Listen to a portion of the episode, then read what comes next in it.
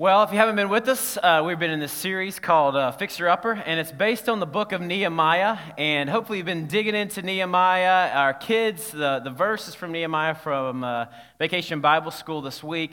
Uh, it's been a great month together. Uh, I was out of town. I was thankful that uh, Pastor Guerin was able to, to preach last week and uh, excited about digging in. This is our last week into Nehemiah, and so we're going to cover a lot. So we're going to jump in here in a second. But next week, I want to tell you we're, we're getting into this the July series, and it's probably one of my favorite of the year. And it's HFC at the movies. And so, if you're new to us and you don't remember last year, we will take a movie every week. And it's a movie uh, that you're probably familiar with, or maybe you haven't seen before. And uh, we're going to be using God's Word and going to be using uh, movies to connect to God. And it's a great opportunity for you to invite someone that maybe doesn't do the church thing. It's like church is not really uh, their thing, but this is maybe a chance that they can connect to, to God. And so each week we'll be looking at different movies. At the very end of the, of the month, we're going to be looking at Zootopia as a family life Sunday. So it'll be a fun family day at the end of July. So looking forward to that. Great invite opportunity for you. Like I said, it's been cool to see kids and uh, adults into Nehemiah. Maybe it's a new book for you. If you want to go and start flipping there, it's in the Old Testament. It might take you a while to, to get there. Uh, one of our, our young people, uh, Oliver, uh, he, Oliver Wilson, he actually did a picture and uh, service once of uh, Nehemiah 8. They're studying it as a family.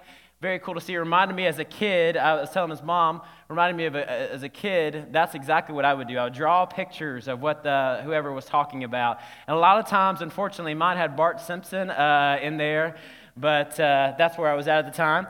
I don't know how he worked into the story of God, but he was there. Um, but if you haven't been with us, quick review of Nehemiah, where we've been so far. Uh, we know this in Nehemiah that, that God's people were in exile. The people of, of Israel, they were in exile. Babylon grabbed them out of the land that God promised them in Jerusalem and took them captive. And then Persia took over and uh, kicked out the Babylonians. So now Persia, uh, the people there, and the king Artaxerxes had the people of God and they were in captivity. Jerusalem, in the process, the, the kind of the capital, was just ransacked. Uh, fire destroyed the city and the walls, the walls around the city that protected the people and where the pride of the people were destroyed. And so Nehemiah, our main character, is the cupbearer to the king of Persia. And he heard about this destruction. He heard about how just things were just totally broken. People were broken. The walls were broken. And now his heart was broken because his heart began to break for the things that break, uh, breaks God's heart. And I think that I love about Nehemiah is he was just a regular Joe. He wasn't some amazing pastor, priest, uh, or someone that everyone knew about. He was just Nehemiah. And Nehemiah began to dream, and he began to pray, and he began to plan, and he began to think about how he can restore the walls, and how God was going to do this, and how he was going to restore the people of God. And so he went to the king, King Artaxerxes, and he courageously asked him, you remember this part, to if he could return to Jerusalem to rebuild the walls. And then he even asked him to the keys to the, the Home Depot. He asked him for supplies to build the wall back then. When he gets there, he, he begins to rally the people. He shows them a vision of what things are going to look like, and people begin to, to, to get together behind this vision and begin to rebuild the walls. And then last week, Pastor Guerin talked about how when God gives you something big and God is, you're a part of God's plan, some people are going to come along and they're going to try to discourage you. There are going to be, as the kids say, haters. They are going to hate, and there are going to be doubters and scoffers and people in your life that are going to try to bring you down. And through God's help, they were to over, overcome these obstacles from outside the project and inside even that came about. And so that's where we are now. We're in uh, Nehemiah chapter 6. It's a very short verse here to start us off. Nehemiah 6.15 says this. This is the NLT version, and it says, So on October 2nd, the wall was finished, just 52 days after it had begun. 52 days. 52 days. Two, about two miles of walls were rebuilt. That's got to be like some kind of Guinness's Book of World Records for wall building. did you ever read that book as a kid, Guinness's book? That would be, is it Genesis or Guinness's, by the way? Genesis? We're going with that. Uh, it would always be the lady. I would always find the lady with the, the long fingernails in that book. You remember, remember that? some kind of record 52 days to rebuild the entire walls of the city can you imagine being on that kind of project when you see the, just the immense task and how many layers of brick it's going to take and how long it's going to take and you start with one then two then three and then can you imagine the gathering of the people as they were putting the last stone in place and just the woohoo, just the, the cheers, maybe some tears of joy, some, some laughter, just remembering what it took and how God was with them. That kind of celebration happened. Now, here's the, some of my favorite verses of the whole book. It says this in, in Nehemiah 6, the next verse, the next verse says, they realized that when, the, when their enemies and the surrounding nations heard about it, they were frightened and humiliated. So those scoffers, those haters that were all around, now they're just mouths are shut. They were lost their self-confidence. They were frightened and humiliated. And the next verse says this, because they realized that this work had been done with the help of our God. That's a great verse. You should underline it. You should highlight it. They realized this work had not been done by just mere men, but it had been done with the help of our God. Have you ever experienced that before? Where you had, we call it maybe a, a God moment, where you realized, whoa, this isn't natural. There's something extraordinary that has happened here, amazing even.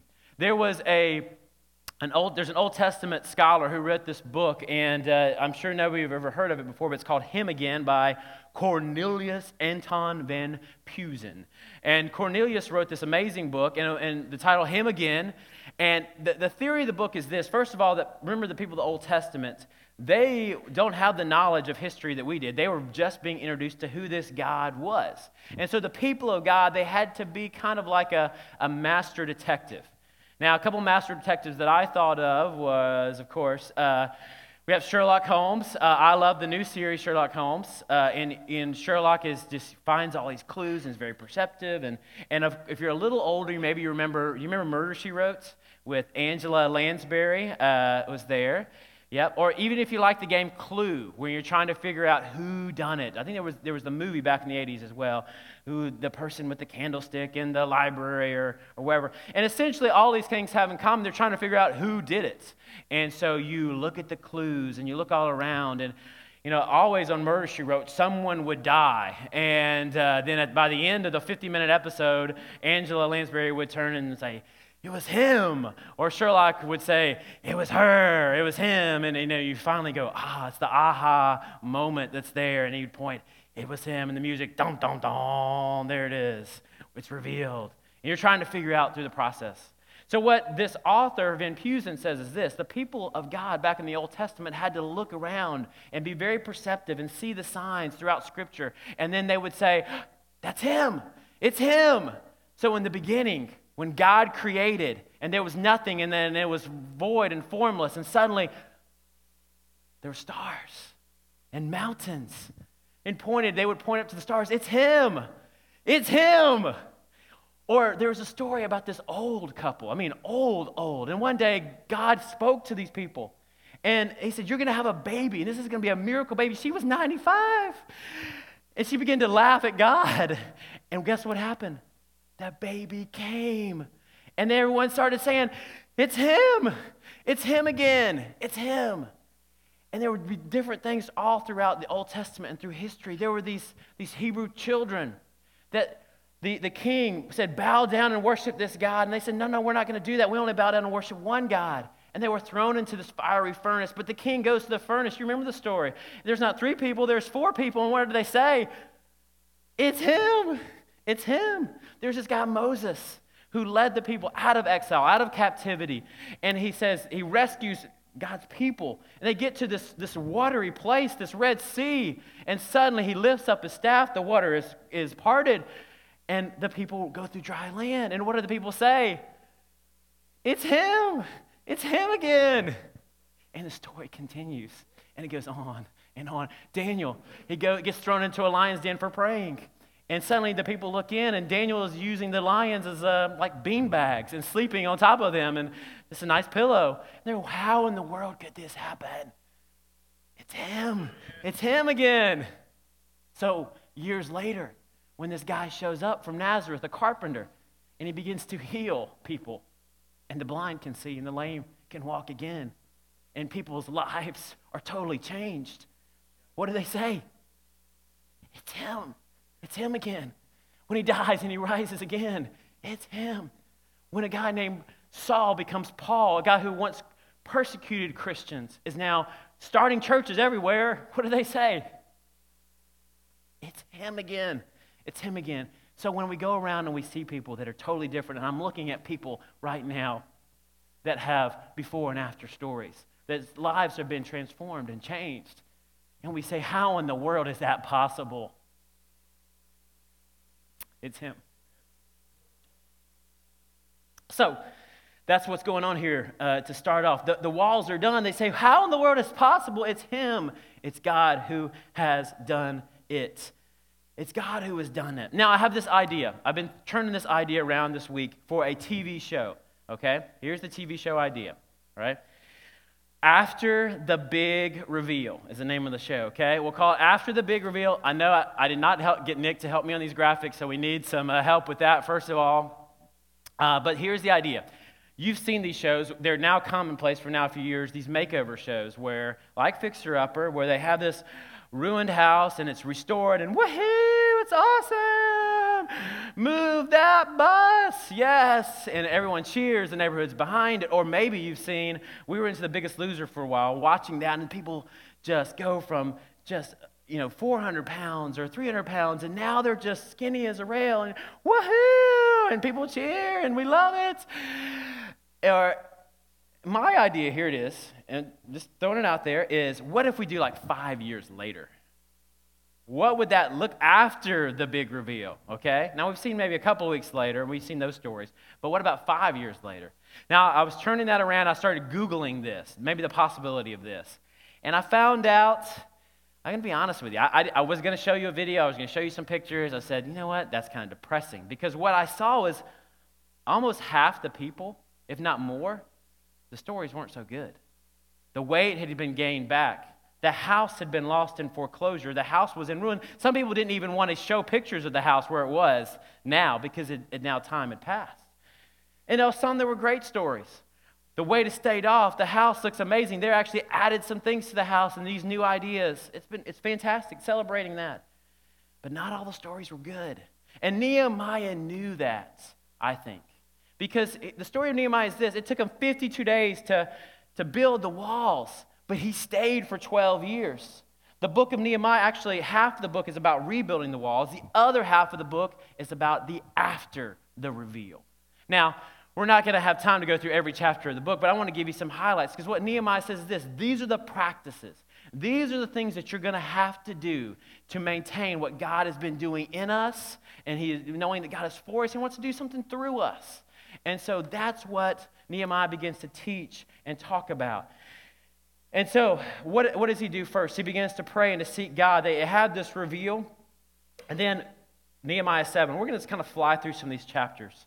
The first thing he does is this he begins to pick out pastors and leaders and governors and people that are going to basically help to lead other people, to give some structure to what's happening in the city.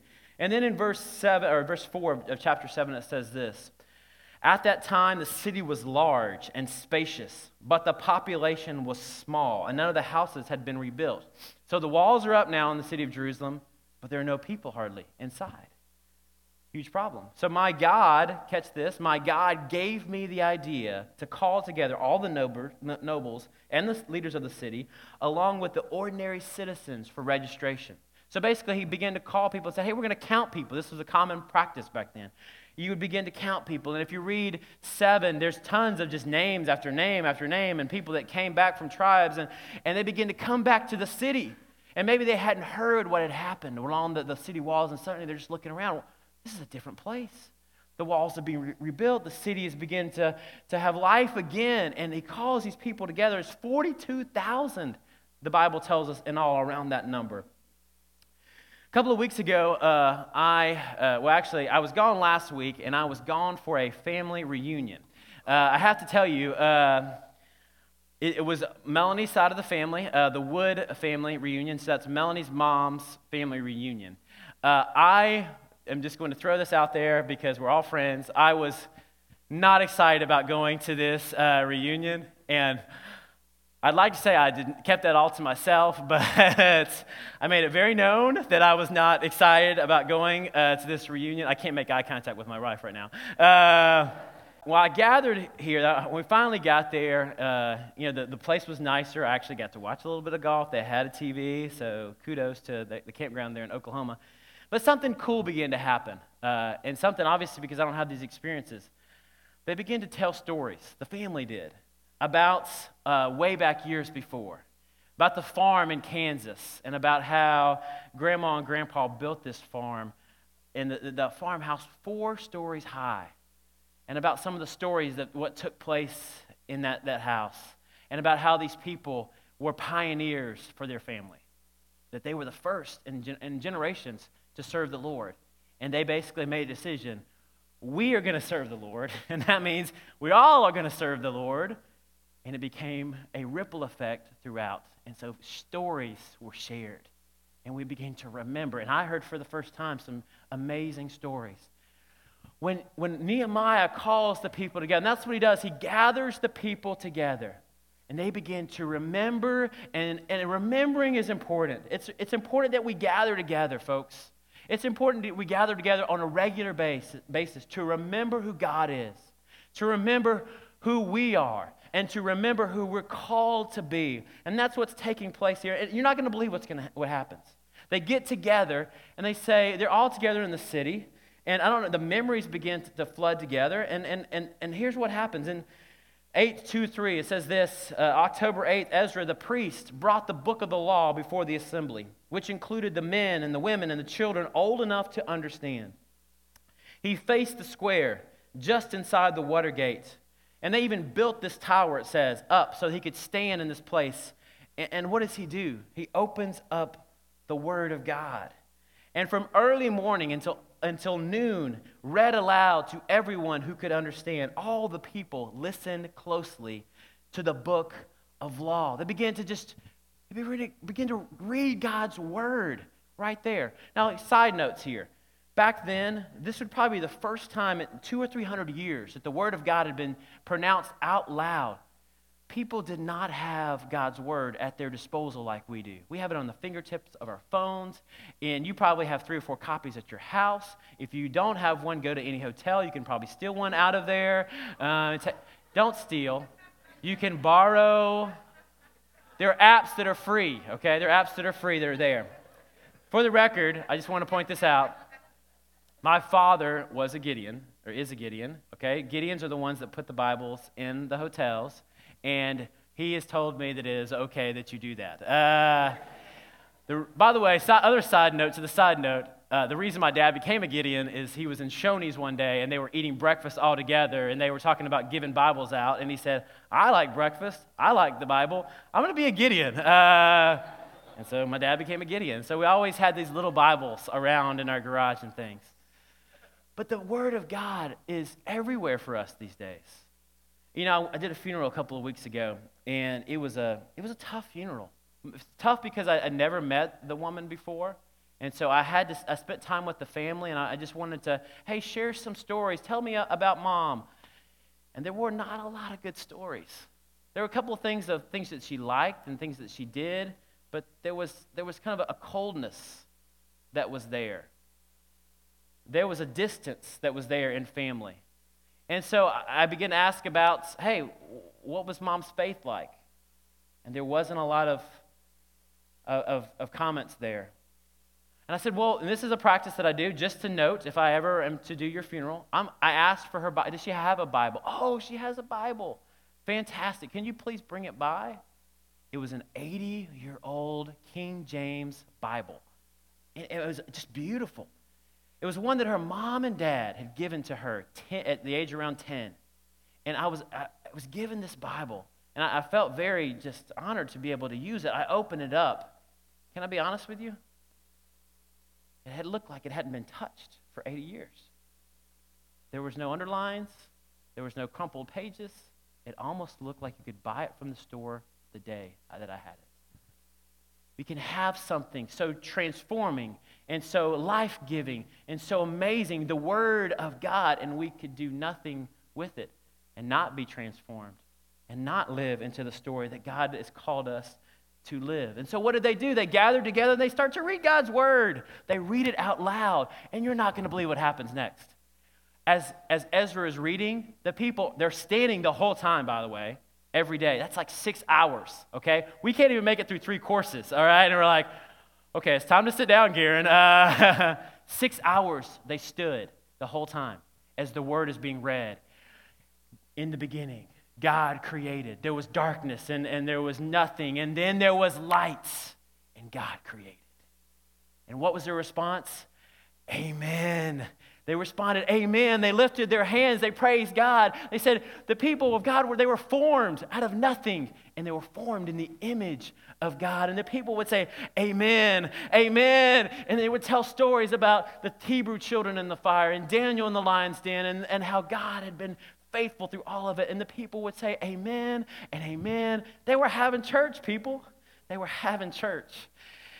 And what happens when we have church? When God's word is read, and, and, and He is the center of all that we do. Our hearts are realigned to the heart of God. Can I confess to you today? I've gone to church all my life. I, every time the doors have been open, probably I've come to church. It was not an option for me to go to church. And it will never be an option for my children when they're in my house to, to go to church. Because I am trying to form within them habits and practices that will form and shape them. Because every time I believe, and this is a personal thing, and this is not, I, believe what God does when we gather together and we hear His words and we sing about Him and we recognize who Him, He begins to change me every single time. So when I go on vacation, when I go out of town, I can't sleep in on Sunday because I got to be with God's people. I got to be where God's word is being read and we're singing and praising God. And that's what happened that day. It's a practice that Nehemiah knew that the people needed that day. So they read from the book, this is 8 and 9 now, the law, and they clearly explain, Michelle, this is, uh, I don't know if you're in the room, this would be your favorite part. Because what they did next is this basically, they divided up into small groups because the people, they didn't understand all of it. They begin to small, divide up into small groups, and the leaders begin to explain it to them. They clearly explain the meaning of what was being read, helping the people understand each passage. Then Nehemiah, the governor, Ezra, the priest and scribe, and the Levites who were interpreting for the people said to them, Don't mourn or weep on such a day as this. For today is sacred, a sacred day before the Lord your God. For the people had all been weeping as they listened to the words of God. So there was a sec, as they were reading God's word, there was a, a section that began to, to cry and they began to weep. Now, I don't know if you've ever been in a position where, where or, and I, I would like to, to believe all of us have at some point or another, that you've been convicted by God before. They hear God's word, and like I do most often when I read God's word, is I see who God is and who Jesus is. I see where I am, and I see that there's a difference in between. And God begins to move in me and convicts me and begins to push me into what I'm called to be and who I am called to be. And so there was weeping that was, that was happening there. But Nehemiah com- corrects them and says, Today is not a day of weeping.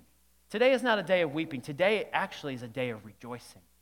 As we come into this house today, anytime we come into to, to the presence of God, there's probably going to be some conviction. Now, that's totally different than condemnation and shame. And just some things that I played around with this week this conviction, God convicting us, saying, Here's some things that that you need to work on. Here's some things that are not like me. Here's some things that maybe you need, you need to change. Conviction leads to Christ likeness. That's holiness, if you've ever heard that word. Christ likeness. It leads us to change, it leads us to spiritual growth when we recognize those things. Condemnation or shame, that leads to separation, to darkness, and to emptiness. Conviction inspires us.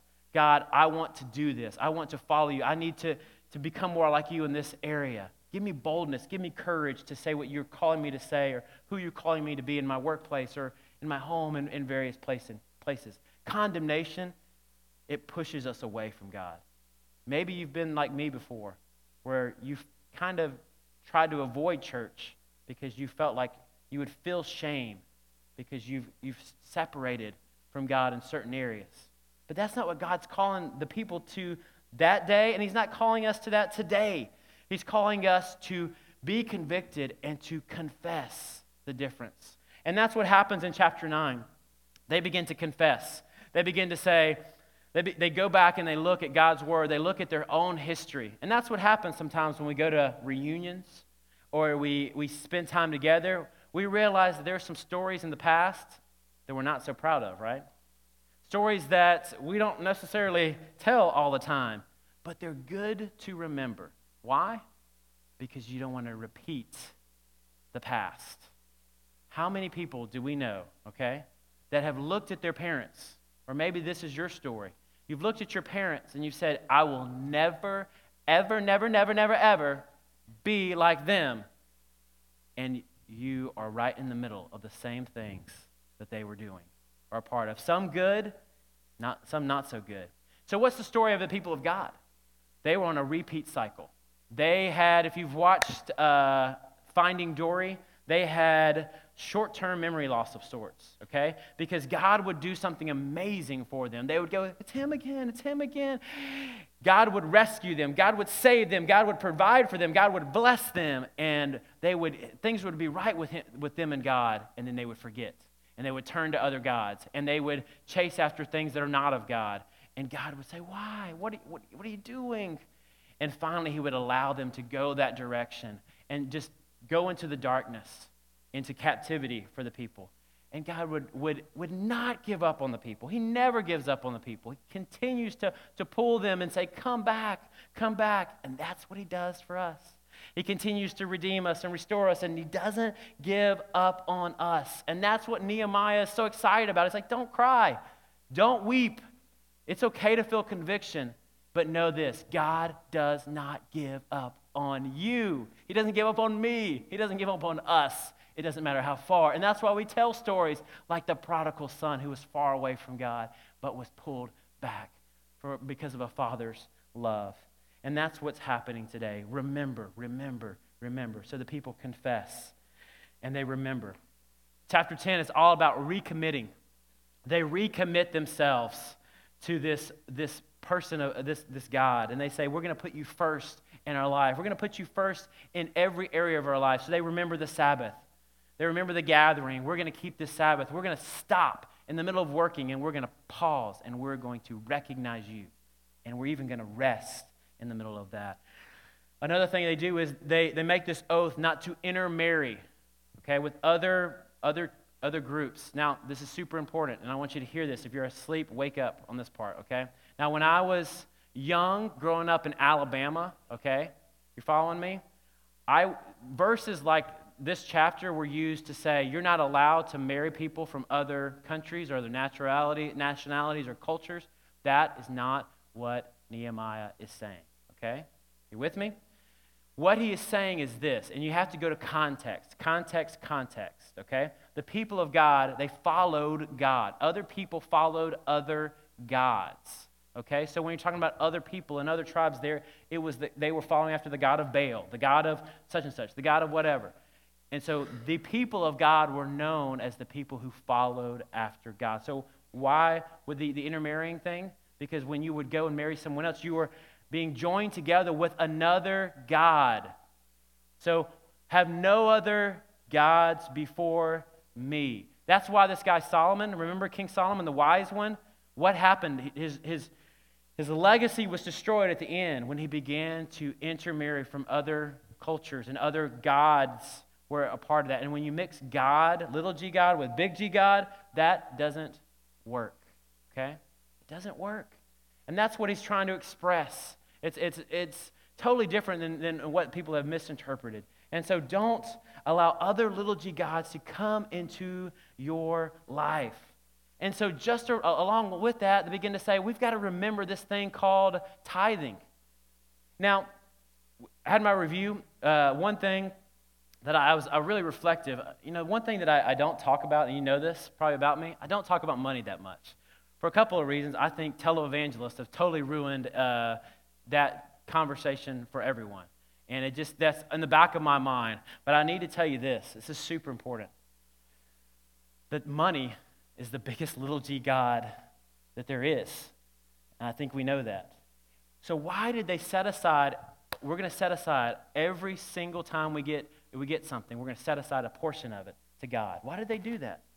Because they are saying, God is God. Money is not going to be my God. And so everything is whose? It's God's. I'm not going to show the clip. I have it, but you can, you can YouTube it, okay? On Finding Nemo, my favorite uh, scene, one of my favorite scenes is the seagulls. Mine, mine, mine, mine, mine, mine, mine, mine, mine, mine, mine, mine, mine. I think that every time I think that's so natural for us to say that, right? It, everything's mine. Take, take, take, take, take, take. So what does tithing do? We say it's his, it's his, it's his, it's his, it's his, his, his, his, his. And when you recognize that, then you realize that everything is a gift. It's all a blessing, and you're very open handed and you're compassionate. Because what did they use that money for, that, that tithe for? To give away to people who didn't have. Who didn't have. So it's easy sometimes, though, when you're out of practice to forget what God has called us to be and who God has called us uh, to be in the world and what to do. Uh, there's a guy named uh, Donald Miller. Maybe you've heard of him. Uh, he wrote a book called Blue Like Jazz. Uh, it was, uh, I think, his most popular book. And then he wrote this follow up book to that. There were some guys that came and said, Hey, we want to make a movie about this book. And so he began to get in the process of taking a book basically about his life and making that into a movie. And so this book, the follow, follow up to that is A Million Miles in a Thousand Years. And it's basically about the process of taking that book and making it into a movie that people will actually want to watch. And so there's various stories within it. And, you know, basically the essential thing is he's trying to learn how to tell a good story. And so, or to, to show a good movie or, or have a good narrative there. And so he goes to a conference about storytelling. And he comes back from this conference and he runs into a friend. He says, When I got back from Los Angeles, I got together with my friend Jason, who, was thir- who has a 13 year old daughter. He was feeling down because he and his wife had found pot hidden in their daughter's closet. She was dating a guy, too, a kid who smelled like smoke and only answered questions with single words yeah, no, whatever, why. And why was the answer Jason hated the most? Have her home by 10, Jason, Jason would say. Why? The guy would ask. Jason figured this guy was the reason why his daughter was experimenting with drugs. You, you're, you thinking about grounding her, I asked? Not allowing her to date him? We've tried that, but it's gotten worse. Jason just shook his head and, and fidgeted his fingers on the table. Then I said something that caught his attention. I said his daughter was living a terrible story. What do you mean? He asked. To be honest, I didn't know exactly what I meant. I, I, probably wouldn't have said it if I wouldn't have just returned from the seminar. But I told him about the stuff that I'd learned and that the elements of story involved a character who wants something uh, and, and overcomes conflict to get it. And even as I said this, I wasn't sure how to apply it to his daughter. Go on, my friend said. I don't know exactly, but, but she's just not living a, a very good story. She's caught up in a bad one. I said a lot of other things, and he kept asking questions. We must have talked for an hour or more just about story and about how novels work and how some movies are meaningful and some simply aren't. I didn't think much of it. I just figured he was curious about movies. A couple of months later, I ran into Jason and asked him about his daughter. She's better, he said to me, smiling. And when I asked him why, he told me his family was living a better story. The night after we talked, Jason couldn't sleep.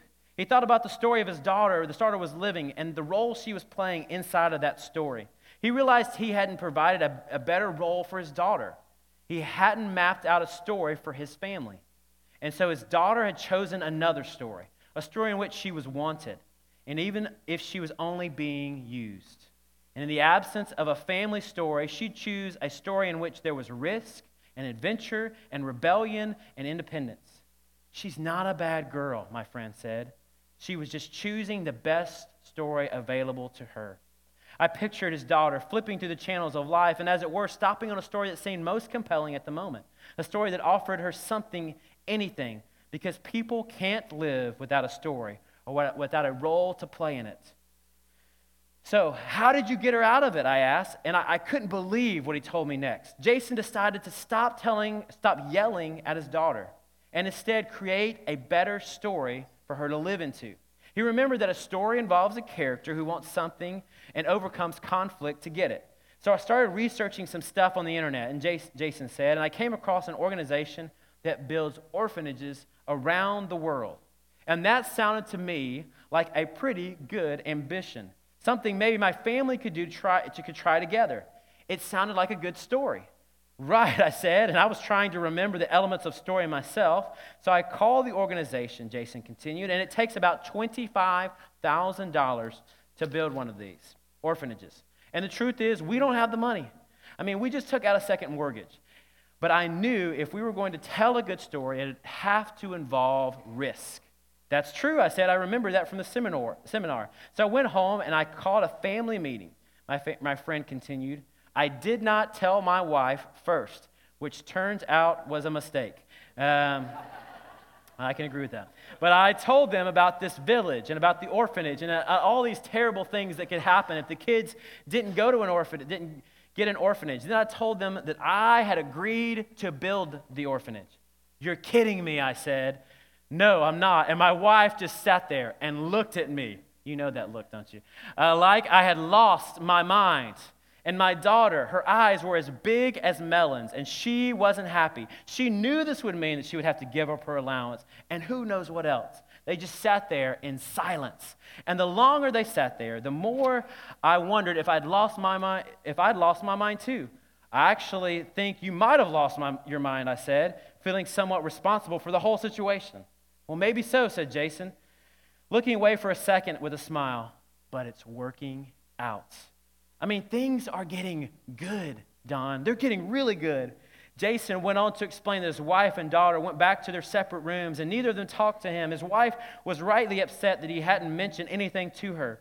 But that night, while they were lying in bed, he explained the whole story thing and about how they weren't taking risk and how they weren't helping anybody and how their daughter was losing interest. The next day, he said, Annie came to me while I was doing the dishes, his wife. He collected his words. Things have just been really tense between us these last year, Don. I haven't told you everything, but my wife came to me and put her arms around me and leaned her face in to the back of my neck and told me she was proud of me. You're kidding, I said. I'm not my friend said. Don, I haven't heard Annie say something like that in years. I told her I was sorry. I didn't talk to her about it. That I just got excited. She said she forgave me. She said, We have an orphanage to build. And that we're probably going to make bigger mistakes, but we would build it.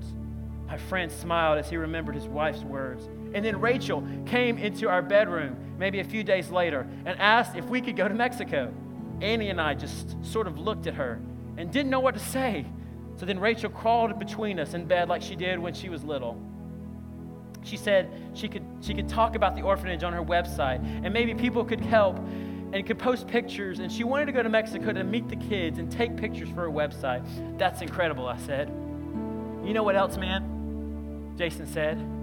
She broke up with her boyfriend last week. She had this picture on her dresser, and she took it down. And she told me it was because he said she was too fat. Can you believe that? What a jerk, she said. And Jason said, What a jerk, of course. But that's, that's done now, Jason said, shaking his head. No girl, catch this, who plays the role of hero dates a guy who just uses her. She knows who she is. She just forgot for a little while. She just forgot. So we gather together. We tell stories. Word is the centerpiece. We dig into it because our hearts are aligned to his heart. We sing we encourage each other. Last thing that they did, they celebrated. They celebrated like they had never celebrated before. The people, they just began And, and what Nehemiah did was say, we want singers and sent singers this way and this way, and we're going to praise God. And begin to celebrate the win. Have you heard that before? Celebrate wins. I don't know if you're like me, but sometimes I get so busy looking at things that are not going well that I forget all the ways that God has blessed us, the ways that God is working in our lives. I get so self critical that I don't see the grace of God in my heart and my story. They begin to celebrate, they sing, they praise. This week we were doing this review, and it just gave me the chance to really process the last couple of years. And one of the questions was this What's going right? What's going right in this church? And I sat down in Starbucks, and you're not going to believe this. I know this is shocking to you, but I began to cry. Uh, in the middle of Starbucks, because I'm just starting to write down the things the ways that God has blessed through this, this church. We have such a generous church in so many ways. We give so much money away. I don't know if you know this, but well over 15% that comes into this place goes out of this place to help people that are in need, to help provide food, to provide clean water, to help people that need a job, to help tell the gospel around the globe. That's what's happening here. So generous, not just with your money, but with your time. We've seen that all this week. We saw it in pictures earlier. Investing in young people, investing in, in teenagers, investing in young kids, telling the story of who we are, who God has called us to be, who God is. We have a, a young adult ministry for the first time for a long. We've ne- I haven't been able to say this in forever, but we had a vibrant group of college age kids that are worshiping, and they are on fire for Jesus. If you have a kid that's just graduated or a kid in that age group, you need to send them to our young adult group because they are amazing. I go in there and go, man, I feel convicted because I don't have this kind of passion. God pokes me in that room. Our Spanish ministry, our kids ministry, all kinds of. Geraldo was doing amazing things. To see the people of God praying on a Wednesday night as I walk into a Bible study down the hallway and hearing the words cried out to God for, for people, thanking God, the way He's blessing our 430 service. He's growing us as a church in a time where churches are not growing, folks. Our church is growing. There's so many new faces here on a regular basis. It is fantastic what God is doing, the way He's healing marriages and hearts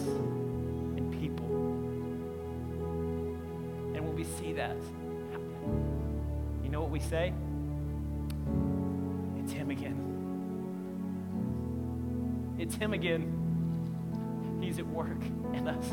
And there's only one person to thank for that. And it's Him. Would you stand with me? I'm going to pray for us. Uh, and then we're going to sing that song we sang earlier. And I just call, I just ask that you would praise God in this time. Praise God for what He's done for you. Praise God for what He's doing in you. Praise God that He's not giving up on you, that He's for you. He's doing something in you, and He wants to do something through you. Let's pray that and let's sing together. God, you are so good. Lord, thank you for your grace and your mercy. Thank you that you do not give up on us. Lord, as far as we can run, you will run even further to chase after us. God, thank you for your forgiveness, your redemption. And we are, are children of yours, Lord. We're sons and daughters. Our past does not define us. Lord, I thank you for the good work you've done in our hearts. Lord, I thank you for what you're doing in marriages. Some that were broken, Lord, and you are restoring. Lord, I thank you for what you're doing in ministries around this church. Lord, I thank you you're doing through giving around the globe and around in our community. God, I thank you what you're doing in our young people, God. I thank you for the, the good news we've heard just from a couple of weeks ago of 11 kids who gave their life to you in the back and all the good work that happened this week, Lord. And we know that's all about you. God, help us to, to tell the story, to form our lives after the practices in our lives that help us to remember who we are, what our story is, that we get to be a part of it, Lord. And we say that you are the hero of the story, and we get to be a part of your good work in this world. Lord, shine